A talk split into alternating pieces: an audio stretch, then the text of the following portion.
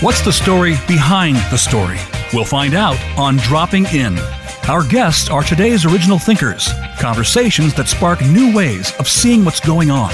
We bring it all to the table diverse perspectives, controversy, loving, and singular voices. Magically, stories reveal the common threads that link us. Experience the joys, the fist pumps, the detours, and the hard won truths of those who blaze the trail so that we might do the same. And now, here's your host, Diane Dewey.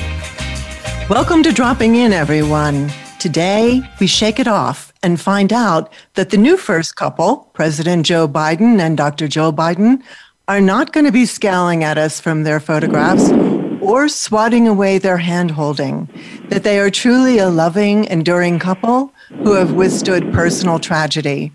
Joe Biden lost his wife and young daughter in a car crash in 1972.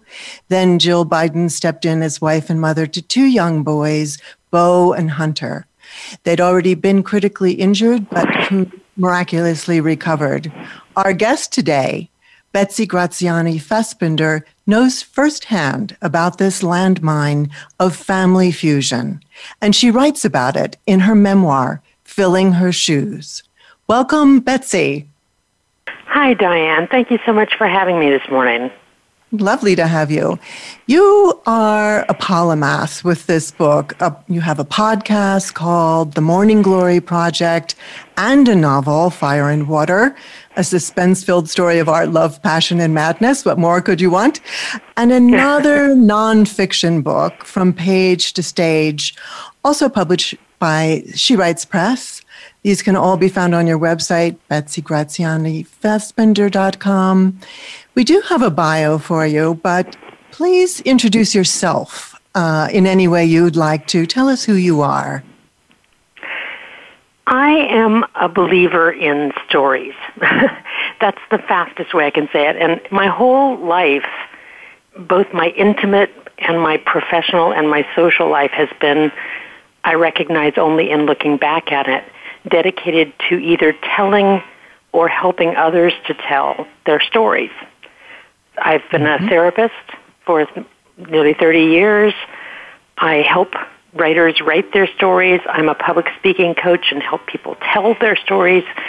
And I write and tell my own. And then, of course, with the Morning Glory Project, I feature survivors and thrivers and innovators and trailblazers of all kinds sharing their stories of determination. And Diane, I really believe, and I, I've come to believe even more firmly that stories are our most intimate human quality, and in sharing them, it's how we build bridges to one another. It's how we come to understand ourselves first and then each other next.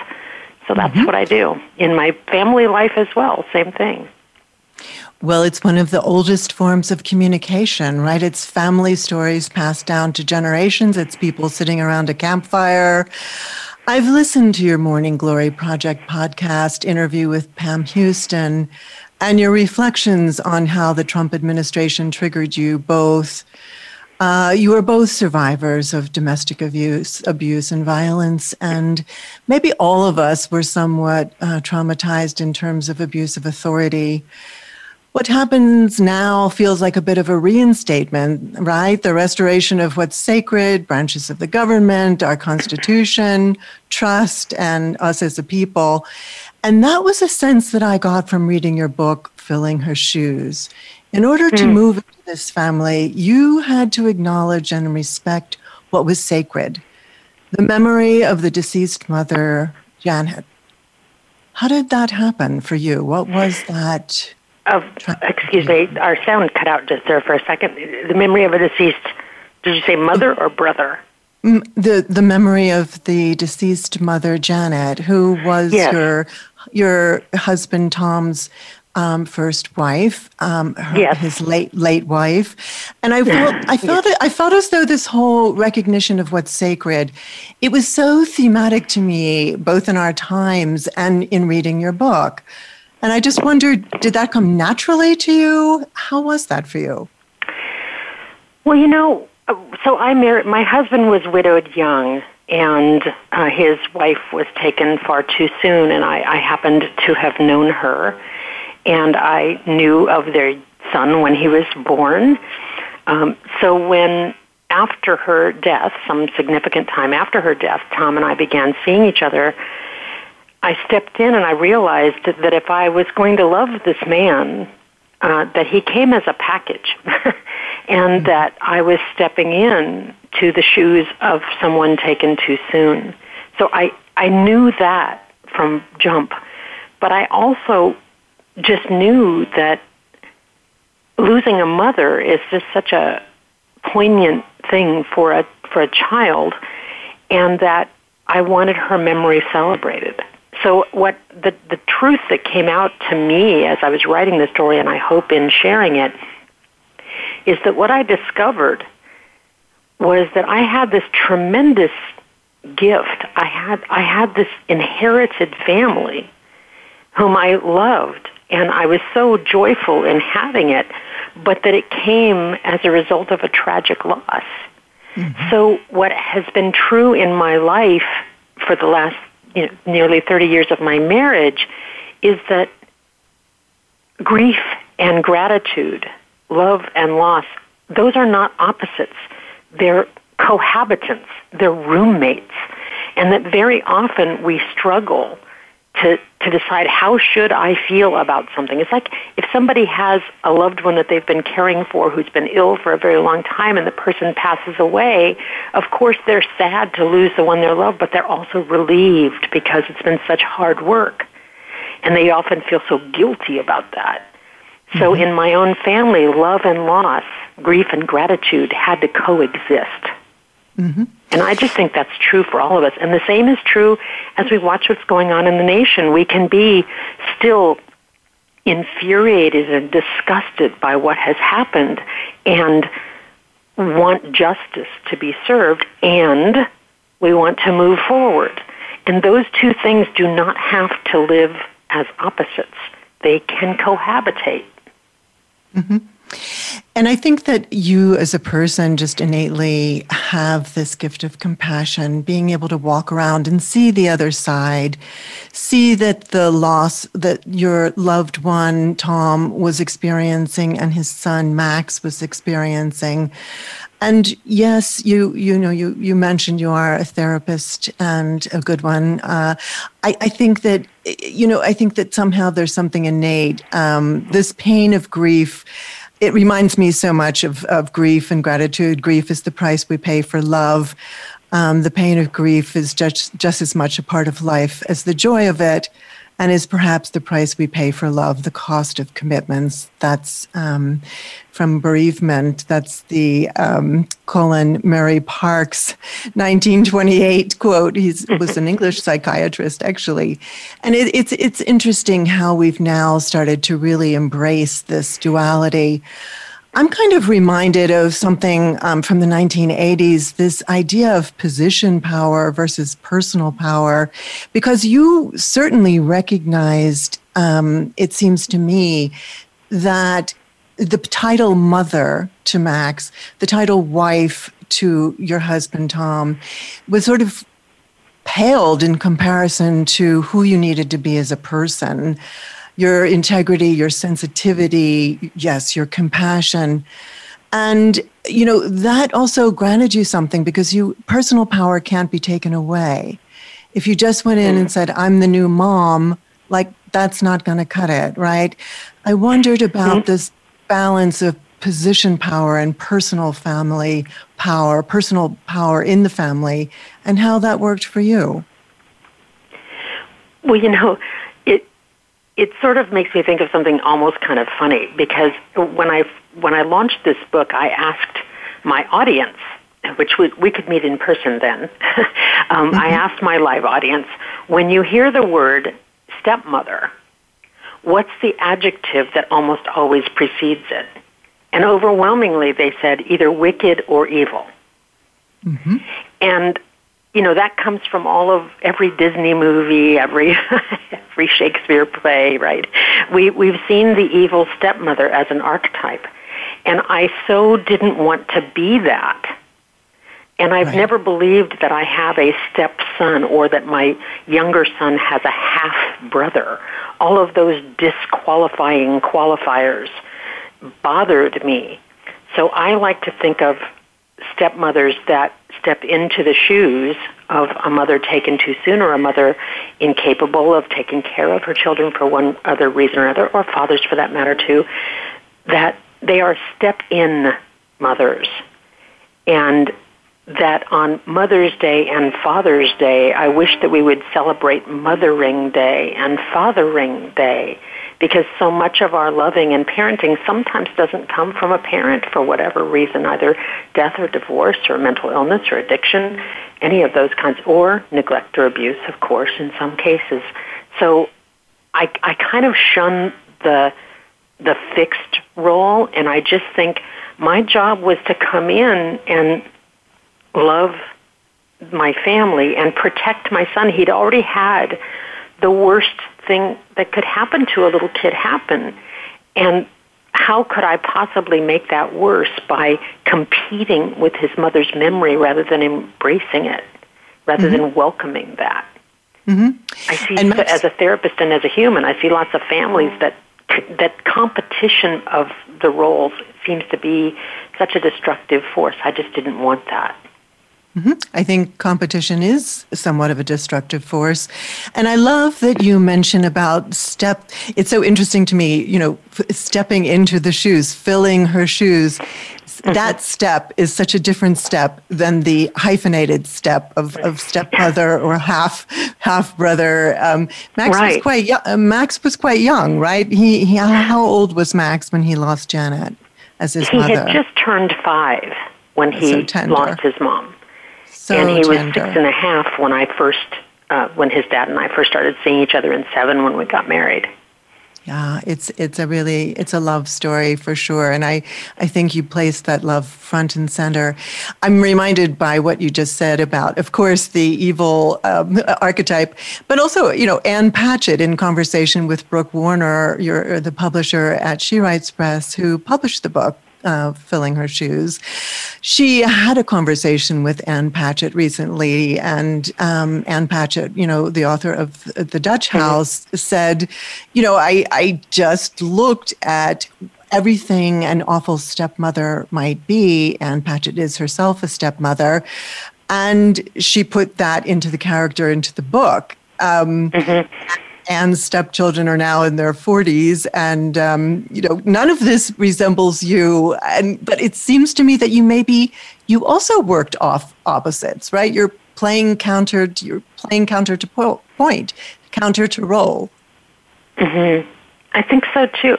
And you know, you mentioned in your opening uh, Joe and Jill Biden, of course, and Jill Biden had a role like mine. She was stepping into parenting for a mother taken too soon. And I was touched during the Democratic National Convention convention how she she talked about our children. She didn't say my children and my stepchildren.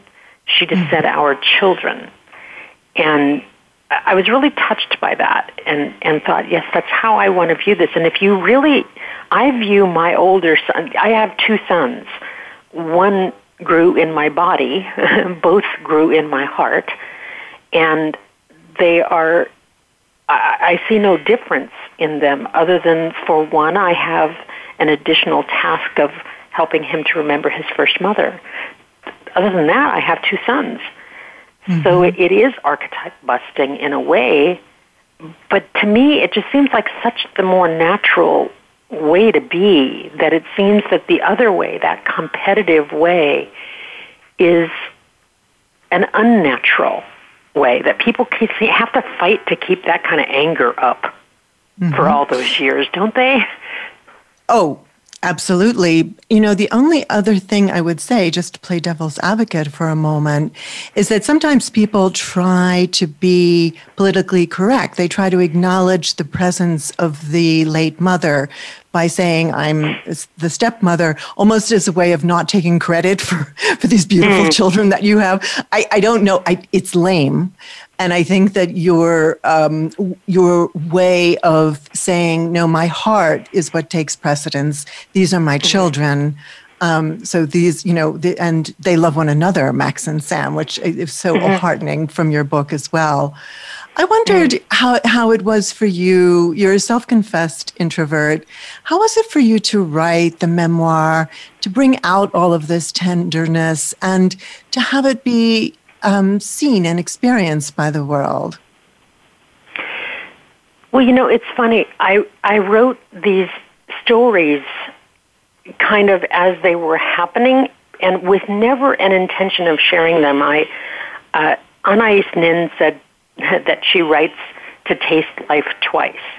And mm-hmm. I always say, I write so that I can understand my life once. I, I write it, that's my process for doing that. And I was writing and documenting these stories in, in journal ish form uh, while I was stepping in because I didn't want to burden my husband or my new son with my own worries and angst about it all. I just didn't mm-hmm. think that mm-hmm. was fair. Mm-hmm. And so I wrote them for myself only. And it wasn't until my, my son was in his teens that I got invited to read at an event that was do- devoted to the theme of motherhood. And I thought, well, maybe one of those would work, but I, I asked him first. I didn't, I wouldn't have aired it publicly had it not been with his blessing he was old enough to have a choice at that point, and he said, "Oh no, that's fine." He's very accepting of such things and delightful that way. And when I read the story, I thought it would be a very idiosyncratic, little humble story of mine. But what happened is, when I read that story out loud, I had so much reaction from this audience. There were maybe 30 or 40 people in the room. And honestly, I probably got 25 emails saying, my sister, can I have a copy of that story for my brother, for my sister, for my cousin, for my friend, for my neighbor? Because that's what she's going through, that's what he's going through. And I, I began to think I had something, and I started to look at the different stories I'd written and assembled them. So it was never my intention to share them, but back to what I started with, I think that the connection, the, the sharing of our stories is such a bridge from human to human, and when we tell them people's secrets come out. Uh, for example, I, I lost a pregnancy very late in pregnancy when, when I was nearly six months along, and it was a tragedy and it was awful. But when that happened, women that I knew for, had known for decades suddenly started telling me about their miscarriages. So in the sharing of my experience, they could share theirs. And I didn't even know them. I had known them for decades, but didn't know they'd experienced that. So we began to have this support and connection by sharing those things. So from those of us who are naturally introverted, we learn the benefits of sharing our story and connecting. If we do it in a one-on-one or if we do it more publicly, as I have done, it's the same. I now consider myself an omnivert, by the way. I'm not quite introverted and not quite extroverted, so I'm an omnivert. You've come out of yourself. Well, the connection building is worth it, right? It's really something bigger than we are as people. And I think that you, you know, it's a larger pur- pur- purpose. Um, I remember so well reading about it was called a fetal demise. Um, you were carrying twins into your sixth month of pregnancy. And I think mm-hmm. both of these both of these stories, Betsy, are underserved. That of how awkward it can be to step into the role of a stepmother, and how in the dark um, and how alone you can feel when you have lost a pregnancy. You write uh, in filling her shoes, grief and loss; those bitches never leave. And that's so true. And thank you for saying it. Um, I think it's some sort of this acceptance of grief as kind of a friend in the family, that it's a non-linear experience, that it's going to circle back, that it's going to be with you forever. Those bitches never leave. I think that mm. that's just so fantastic in terms of a level of acceptance of being real with the situation. Um, and mm. on the on the other, on to, to flip onto the other side, I loved when you you know, unfortunately, you did have this experience, you and Tom, of the the the, ch- the children that you had conceived, losing them. But then you're headed back to work on the ferry. You live in the San Francisco Bay Area. You're you're headed back to work, and you see the sun sparkling on the water, and you decide to get you get, decide to take another route to work, and you walk a different route and you come across this old woman with a vendor table and little tchotchkes set out, and you're drawn to one, and it's these two carved figures of tiny angels, one smaller than the other, as your as your twins were. I just wonder if you could speak to this synchronicity, to this specialness of this kind of event, to this kind of message that kind mm. of pierced into your reality at that point? Well, you know, on one hand, we can look at that like there's some kind of psychic magic in the universe and all of that, and that may be true, and that's a topic for another another program, perhaps. But I think it's that when when you choose to live on, and I say that I say live on as opposed to get over you know, a lot of people want you to get over grief or loss or tragedy. I think you choose to live with it and move with it. And so I think that when you make the choice to live with and to move with this as part of your life, that you start looking for sparkle. You start looking for joy and miracles and things that are reminiscent but not agonizing. When I saw those two little angels carved and one slightly smaller than the other from a woman who was clearly homeless, she she was she she really had a, a blanket on the on the ground and uh, she was very broken and she was silent she never said a word and she was selling things like one shoe that didn't have a mate and broken cups and things and she had these two little angels and I just thought, you know, I don't know the source of such things, but I'm going to take it as an affirmation for me. And I'm going to try to give this woman a blessing too. So it's, I think it's about trying to, deciding where we're going to put our gaze Diane. That's how I think of it. That I could choose to focus only on the loss and the tragedy of that, or I could choose to focus on the miracles and the moments that come along that restore. And both of those are true, but where do I want to put most of my attention? These are and do choices. I want to ignore those things? Right. I mean, these are the choices you were making consciously. You know, you could feel sorry for yourself, or you could focus on the sparkle in the water. You could um, just, you know, you, you, you could have had a sort of um, despondent feeling, but instead you were looking for you were turning your gaze in a certain way and you were maybe inviting into your into your gaze um, the positive which i think is is it is a choice. It's a conscious choice. Um, you it did is, uh, and i'll tell you the other the other option that morning you know here i was. I had carried babies to more than six months and i was going back to work a month later.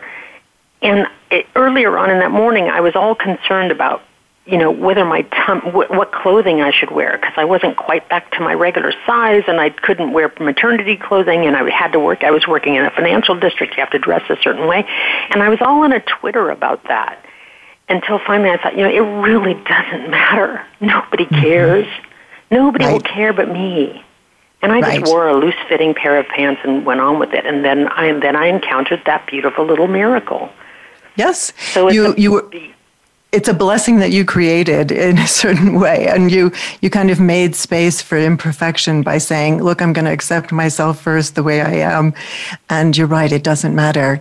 We're going to stop for a commercial break here and when we come back we're going to lighten up because yes there were sad parts um, but there were extremely funny parts and we're going to talk about how max did mistake your tampon for chocolates that he should put in his lunchbox don't go away. We'll be right back on Dropping In.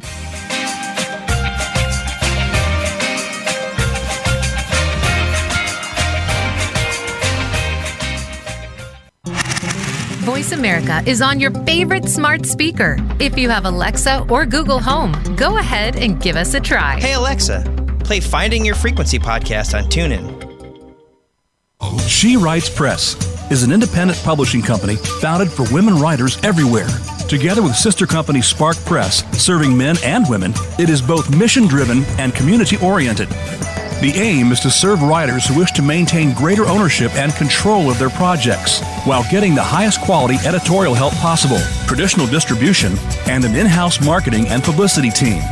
In 2019, She Writes Press was named Indie Publisher of the Year. You can find out more on shewritespress.com. Books Forward exemplifies excellence in book marketing and promotion, representing New York Times bestsellers national award winning books, and books that catch fire on social media and in the digital realm. Books Forward creates ambitious campaigns with unlimited possibilities for sparking buzz while creatively cutting through the noise. Your book deserves to launch with experts who have set the bar in the industry. To learn more, visit booksforward.com or send us an email at info at booksforward.com. A JKS Communications Company. Streaming live the leader in Internet talk radio. VoiceAmerica.com.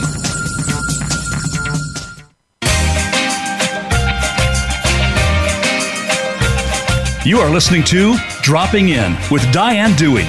We'd love to hear from you if you have a question or comment about the show. Send us an email to diane at dianedewey.com. That's diane at dianedewey.com. Now, back to Dropping In. Welcome back, everyone. We're here with Betsy Graziani Fasbinder. It's a perfect name, and through reading her book, Filling Her Shoes, I learned the evolution of this name. Um, each part of it was chosen. We were just talking about the concept of choices. Um, that was a great part of this story, Betsy, um, and, and, I think it it it speaks volumes. Just, do you want to just recap it for us? This name, oh, the story of my ridiculous name, of your name, well, yes. Well, well I'll give you. Uh, here's how I say it. I have three names: Betsy Graziani Fasbinder, and not one of them is original issue. They all got changed, and for good reasons. And I, I was born Betty House, and but I was always called Betsy. So when I finally went away, to, I was an introvert at school, so they called me Betty the whole time at school, and I hated it because that was mm-hmm. what was on the official transcript. So when I went away to college, I changed it officially to Betsy. So I was Betsy House. Then I got married young. That marriage didn't last, and I had my former husband's name. And when I left him, I decided I wasn't going to take my father's name. My father was a neglectful and abusive parent, and I didn't really want to, to identify with him or his family. So I took my maternal grandmother's grandfather's name, which was Graziani, and I thought that will be my name forever, Betsy Graziani. And I thought, well, that has kind of an alliterative sound. I like it. I'm proud of it. I, it, I created both names. I'm happy with it, and I'm never changing it again. Well, then when I married was getting ready to marry Tom, it was just a week before we were to marry, and I was going to keep my name, as many women do. And Max, who was then seven, came in and he said, Hey, it's kind of funny. You're going to be Betsy Fasbinder from now on. And I said, Oh, sweetheart, you know, no, lots of women don't change their name. And I gave this very kind of, you know, professorial explanation as to why I wasn't changing my name. And he looked up with his big old chocolate brown eyes and said, So we're not going to be a whole family? Mm. Mm. And I thought, that's no nothing about my name and all that I'd claimed of it mattered in that moment. What mattered was that we were a family to him. Yes. So I have this ridiculous name, Betsy Graziani Fasbinder. And well, actually, I love it now. Well, I, I, I do too now that I know the story, and there again, the significance of stories. I, I was, I must say, always curious about it. Um, Betsy Graziani Fasbinder doesn't roll off the tongue. No. Um, I, I did come to No learn... one can spell it, no one can say it. well, it's a Betsy... terrible website name. No, it's it's actually once you get the hang of it though, you never forget it. It's it's B E T S Y G A R Z I A N I F A S B I N D E R dot com. There you have it. But you know, There I think the fact there you have it. And I, I think the fact, again, I mean, this is going back a ways because Max is now launched out of your home. Um, but I mean, just again, your choice there that, you know, you said, look, the way he looked at the world was more important than a political statement about your name. And I think that there again, your priorities being so um, heartfelt, um, it gives you this personal power. It gives the story But a lot also, of power. please note, you know, for for my own sake of feminism and for listeners of of such variety, notice that I didn't get rid of my, the name that I created. I simply added to it. I didn't want to ditch the Graziani. I, so whenever I sign any official papers, when I when I publish my books, all of me is there too. That's important. So I don't want to eh, give the impression that I was willing to completely be subsumed into my Right. new role. Right. No. And it's your whole soul, as we've heard one person famously say recently. I think, too, that, you know, in your book, Filling Her Shoes, there are some beautiful photographs, and your grandfather, Graziani, was a noble character, a, a huge relief, really, from um, other male characters, including your father, who had a horrid temperament. Um, so I, I think it's in, in complete, you know, keeping to, to have Betsy Graziani Fasbinder. the saddest, the saddest story I thought of, of many that were in the peaks and valleys, but was the Mother's Day, your first Mother's Day when you were with Tom and Max. And nobody made a move. Nobody, you know, you're with guys, and guys maybe don't remember these kinds of things. Plus, they're a little on the silent side, they're a little on the non communicative side. You really stepped up to the plate with nonverbal communication, both understanding it, learning their cues, all of it. But it's a bit of a test when you're at the first Mother's Day and nobody says Happy Mother's Day. So you fell back on your own resources. I think you somehow gritted your teeth. And then at the end of the day, Tom quite spontaneously said to you, You're such a good mommy. That must have been so gratifying. It was, and it was at the end of a very troubling day um, when you know I was being all pissy about not being acknowledged as a new mom on that morning, and feeling a little embarrassed by my desire to have that, and and my guys were just kind of ignoring the day, and so I you know I went and had my you know my little quiet fit in the shower and wept and all that. And I wrapped mm. my hair in a towel and came down the stairs. And Max was watching cartoons as kids are wont to do on such a morning and uh, when I descended the stairs all of a sudden my very sweet quiet almost never shouted little boy started screaming I mean screaming as if he was in pain and I kept saying, "What? What? What?" I thought I was thinking he'd ruptured an appendix or something. I, you know, I couldn't figure it out.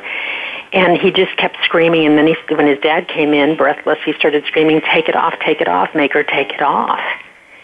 And in that moment, I looked, and he was looking at my the towel on my head, and it clicked that his mother was without her hair and wore a turban. And here he saw his second mother descend the stairs wearing a turban. Mm-hmm. And it So was scary. traumatic for him. And that upstaged my little pissy fit about not being acknowledged for Mother's Day. You know, Right. it's about perspective and scale. You know, and look at, I still want to be acknowledged on Mother's Day these days. Don't get me wrong. Uh, There's nothing wrong with wanting that. But in the context of that, it was nothing. um, Janet um, actually her she had a terminal illness and she was a cancer victim. So uh, I think Yes. it was leuke- leukemia. Um, and you triggered unwittingly in Max, um, but you you also triggered something in yourself, which was get beyond yourself. You know, which is so hard to do sometimes. And you you also talk quite a bit in the book about how you do cope with trauma. It seems to me that you have a, a great deal of self knowledge as a reservoir. You talk about how in your childhood, which was fraught with with violent episodes, you learned to cope better than your other sibling. Um, sadly, was bore quite a bit of the brunt because you had a way of of slowing down time and saying, "Wait a minute, what what is happening? You know, I'm now I'm going to quiet myself." And it seems to me that these moments of quieting yourself have really served you well. Hmm. Do you do you feel that even in times when you've had to do this kind of like about face, this coping mechanism is it is it it is not is part of your survival tactic, is it not, Betsy? Well, it is, you know, Diane, I there's a phrase that I use that I don't really like, but is true, and that is that not all survivors survive. You know, that not all children from abusive homes or people who have witnessed and endured gun violence episodes or you know, not all people that survive it survive and by what that I mean, I'm not talking about the person that got shot or killed. I'm talking about the people who can't live with that memory. They either disappear into um, addiction or other mental health issues, or even take their own lives, as happened in my own family. So I don't know whether this ability to kind of be, as you say, be be quiet with it, be still with it, is a is a gift that I got or a decision that I made. I have another sister who is very similar, who who is my dear friend and survived in a similar way. But I do think that it's something we can teach. I think that that for those who sustained a trauma, to give them permission to live with it and to not pretend it isn't so and to provide them the care and nurturance that I was able to find from other loved ones, from later on from therapists and good mentor teachers and those kinds of things. That it's a cultivated skill, not something that I just magically have. And by the way, that skill in this last four years has been really taxed for me. Sure. That this has been tough. I've experienced my own difficulties with watching an abusive person rise to power and get celebrated. It's very triggering as you started this, as Pam Houston talked about. In fact, a poet that I know, Molly Fisk, recently wrote just right after the inauguration. She said, Now the rest of you understand what it's like for us who mm-hmm. to watch our abuser die. Mm-hmm. Mm-hmm. mm-hmm. That to watch that is a both a tremendous relief and a horror at the same time. So yeah, I do go inward. Other people have other ways of coping with trauma. That's how I do it. But I think mm-hmm. it's also about that decision again of where to put your gaze. Mm-hmm, where to put your energies. You know, there is, in, in general terms, of course, you mention it as a therapist, the fight, flight, freeze, or, and then there's a fourth, as a woman, uh, notoriously women try to connect, whether that's Stockholm syndrome or, you know, another, another version of it. But yeah, I think it's been very difficult for us to try to assimilate a kind of collective trauma. And it seems to me that while we were frozen, now the thaw, now there's regard again for sacred things, for humanity, for for rights.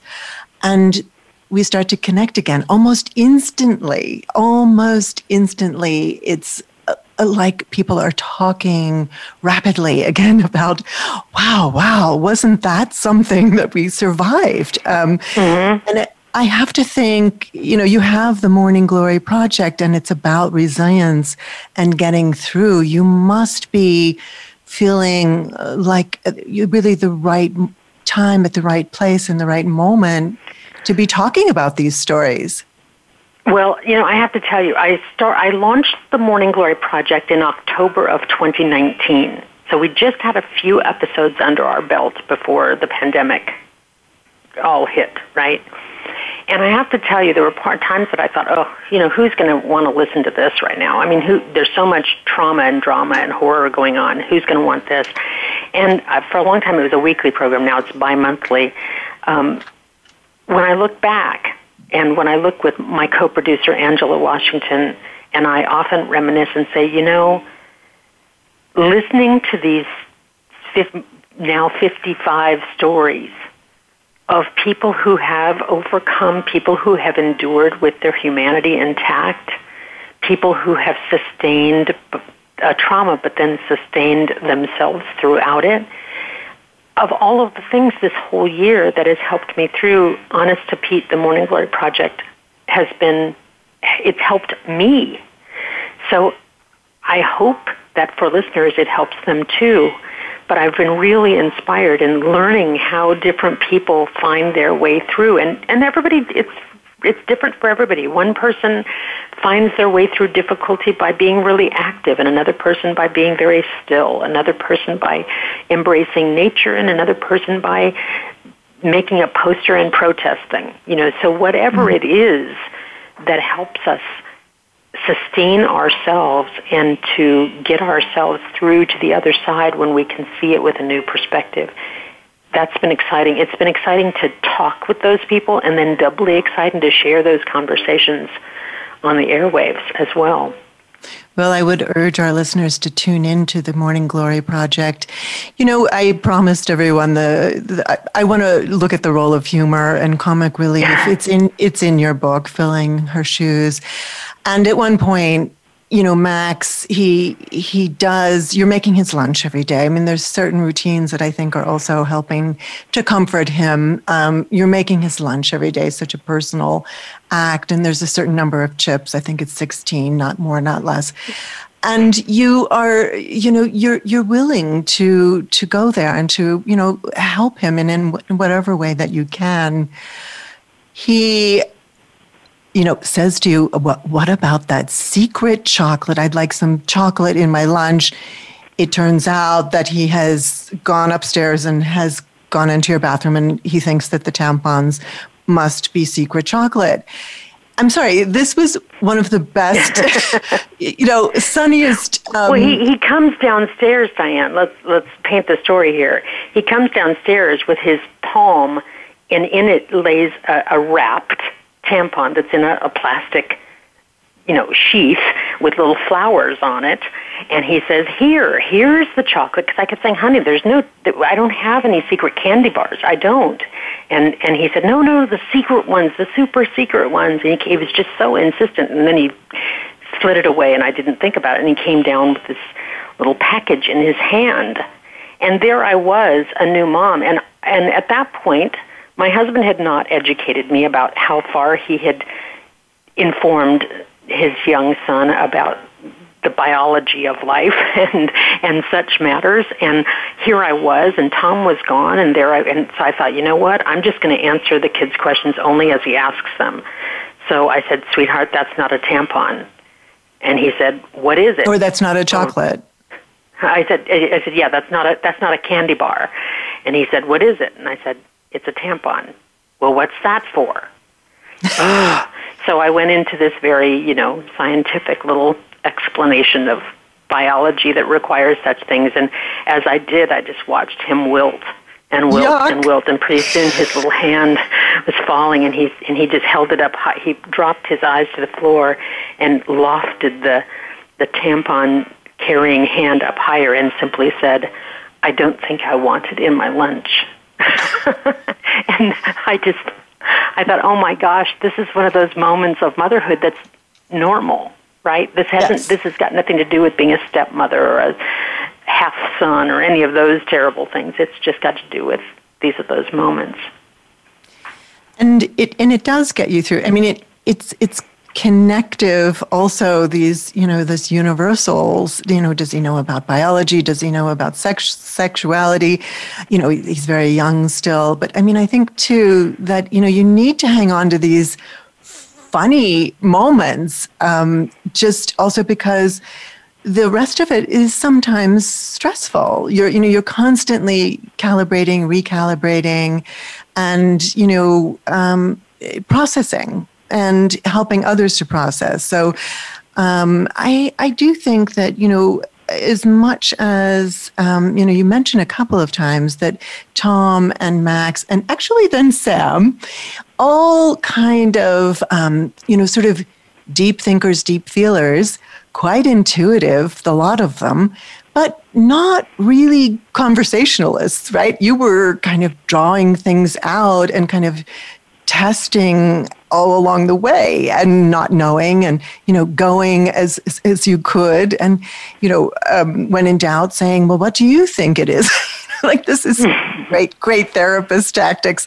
Um, but I, I, I also wondered about you getting yourself through um, all of this. You had your sister, you lost a sibling, which on top of of all of this um, preceding trauma, um, I have to think that the loss of your loss of your brother, who who I think must have inwardly taken, he must have internalized some of the anger.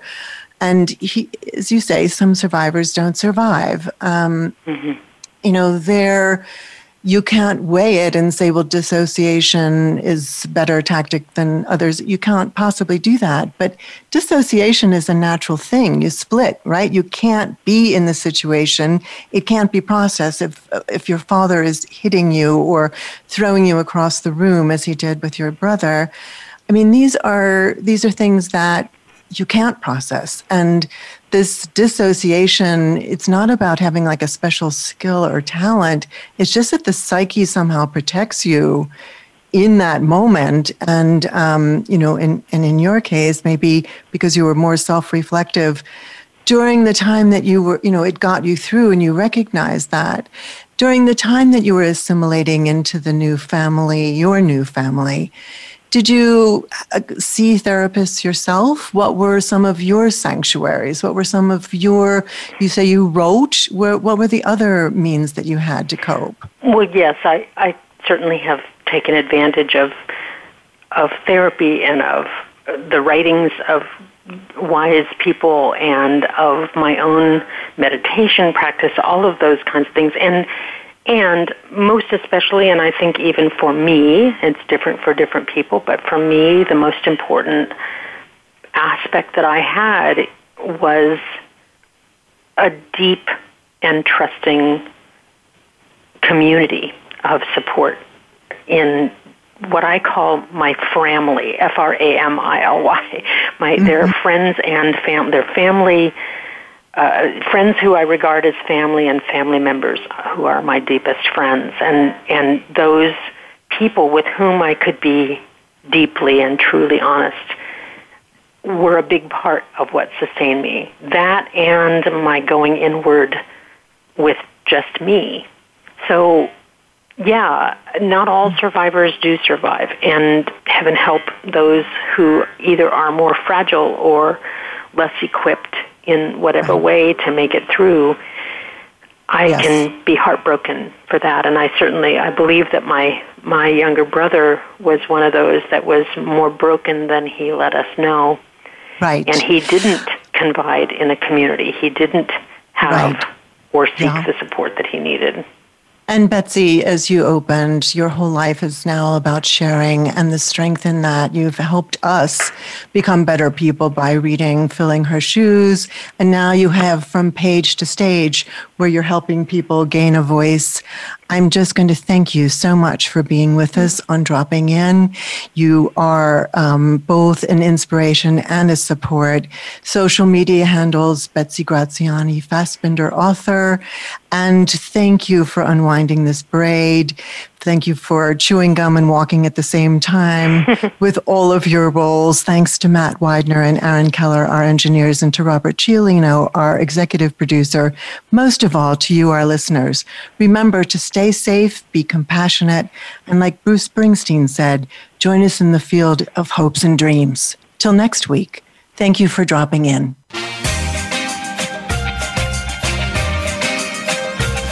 Thank you so much for dropping in. Please join Diane Dewey again next Friday at 8 a.m. Pacific Time and 11 a.m. Eastern Time on the Voice America Variety Channel. We'll see you then.